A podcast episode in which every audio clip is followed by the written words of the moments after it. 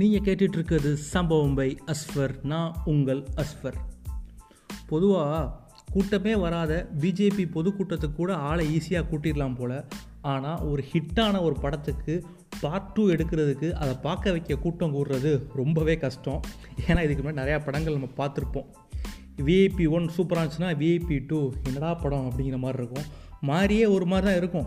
ஆனால் மாறி டூ வேறு மாதிரின்னு சொல்லி நம்மளால் நம்ப வச்சாங்க. பட் அதெல்லாம் தாண்டி ஒரு ஹிட்டு படத்தை திருஷ்யம் அப்படின்னு ஒரு படத்தை கொடுத்துட்டு திருஷ்யம் டூ எடுக்கிறது வந்து உண்மையிலே ஒரு பெரிய மிகப்பெரிய ரிஸ்க்குன்னு தான் சொல்லணும்.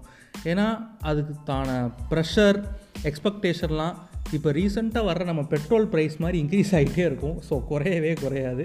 அது மட்டும் நல்லா தெரியும். சரி இந்த திருஷ்யம் டூ எப்படி இருந்துச்சு?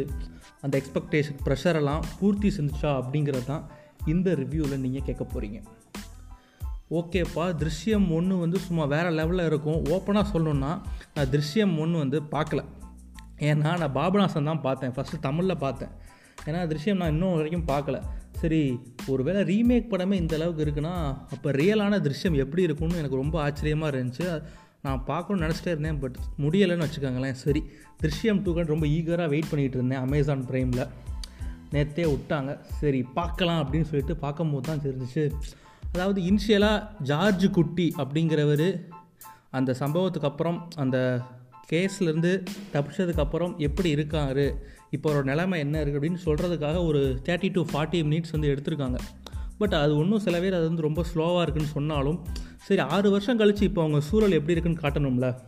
சாதாரண கேபிள் டிவி ஓனராக இருந்த நம்ம ஜார்ஜ் குட்டி இப்போ வந்து ஒரு சினிமா படம் எடுத்து திரைக்கதை வசனம் எழுதி டிஆர் மாதிரி ரிலீஸ் பண்ணுற அளவுக்கு வளர்ந்துருக்காரு. அது மட்டும் இல்லாமல் ஒரு தேட்ரு வேறு கட்டியிருக்காரு.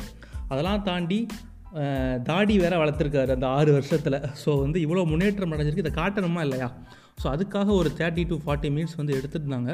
பட் படம் ஆரம்பித்து அந்த திருஷ்யம் டைட்டில் போடும் போதே ஒரு மாதிரியா த்ரீ டி எஃபெக்ட் அப்படியே முன்னாடி வந்து ஓப்பனிங் சீன்லேயே சும்மா வேறு லெவலில் ஓ கதை இங்கே இருந்தால் தொடங்க போகுது போல் அப்படின்னு செம்மையாக ஆரம்பித்தாங்க அப்படியே ஒரு மெலோட்ராமா ஆரம்பித்து கடைசி அந்த முடிஞ்சு போன கேஸை போலீஸ் திருப்பி துப்பு துளக்கி எப்படி தேடி ஜார்ஜு குட்டியை வந்து எப்படி அரெஸ்ட் பண்ண வச்சாங்களா இல்லை அதிலிருந்து இவர் எப்படி தப்பிச்சார் அப்படிங்கிறது தான் திருஷ்யம் டூவோட மீதி கதை.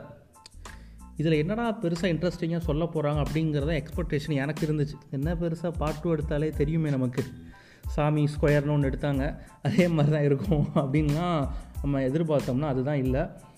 ஒரு இன்டர்வலுக்கு முன்னாடி ஒரு டெஸ்ட்டு அதுக்கப்புறம் இன்டர்வலுக்கு அப்புறம் செகண்ட் ஹாஃபே ஃபுல்லாக ஒரு மாதிரி பரபரன்னு சீட்டேஜ் த்ரில்லராக தான் படம் போய்கிட்டே இருந்துச்சு. நம்ம எங்கேயுமே இந்த சீனை வந்து தேவையில்லாமல் வச்சுட்டாங்களோ அப்படின்னு எந்த இடத்துலையுமே சொல்ல முடியாது. டுவோர்ட்ஸ் த கிளைமேக்ஸ் தான் உங்களுக்கு புரியும்.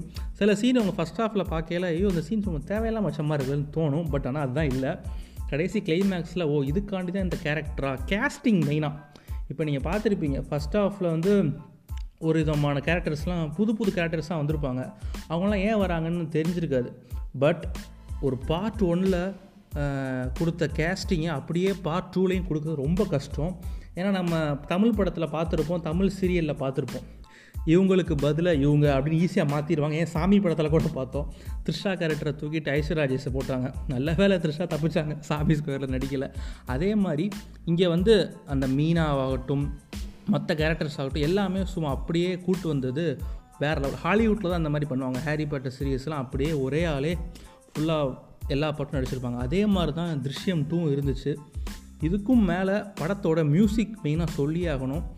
ஒரு கார்லிங் பெல் அடித்தா கூட ஐயோ மாட்டிடுவாங்களோ? அப்படின்னு நமக்கு பயமாக இருக்குது.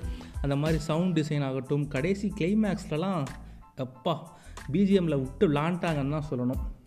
கேமரா சொல்லவே தேவையில்லை. ஒரு பச்சை பசேர்னு கேரளாவை அப்படியே கண்ணு முன்னாடி நிறுத்திட்டாங்க. இதெல்லாம் தாண்டி ஆக்டிங் லால்டன். என்னப்பா சொல்ல அவரை பற்றி கண்ணே சும்மா வேறு லெவலில் நடிச்சிருக்குன்னு தான் சொல்லணும். உண்மையிலே ஜார்ஜ் குட்டின்னு ஒருத்தர் இருந்தால் இப்படி தான் இருப்பாரோ அப்படின்னு நமக்கு அப்படியே மோகன்லால் வந்து நம்ப வச்சுருக்காரு. மீனா அவங்கள பற்றி சொல்ல தேவையில்லை. எக்ஸ்ட்ராடினரி பெர்ஃபார்மர் இந்த படத்துலையும் அவங்க பயந்து நம்மளையும் பயப்பட வச்சுருக்காங்க. மற்ற எல்லா கேரக்டர்ஸும் சூப்பராக பண்ணியிருக்காங்க. தென் இதெல்லாம் தாண்டி படத்தோட captain captain of the ship Jeethu Joseph. அந்த மனுஷனுக்கு உண்மையிலே கையில் அப்படியே பாஷா படத்தில் ரஜினிக்கு முத்தம் கொடுக்குற மாதிரி முத்தம் தான் கொடுக்கணும்.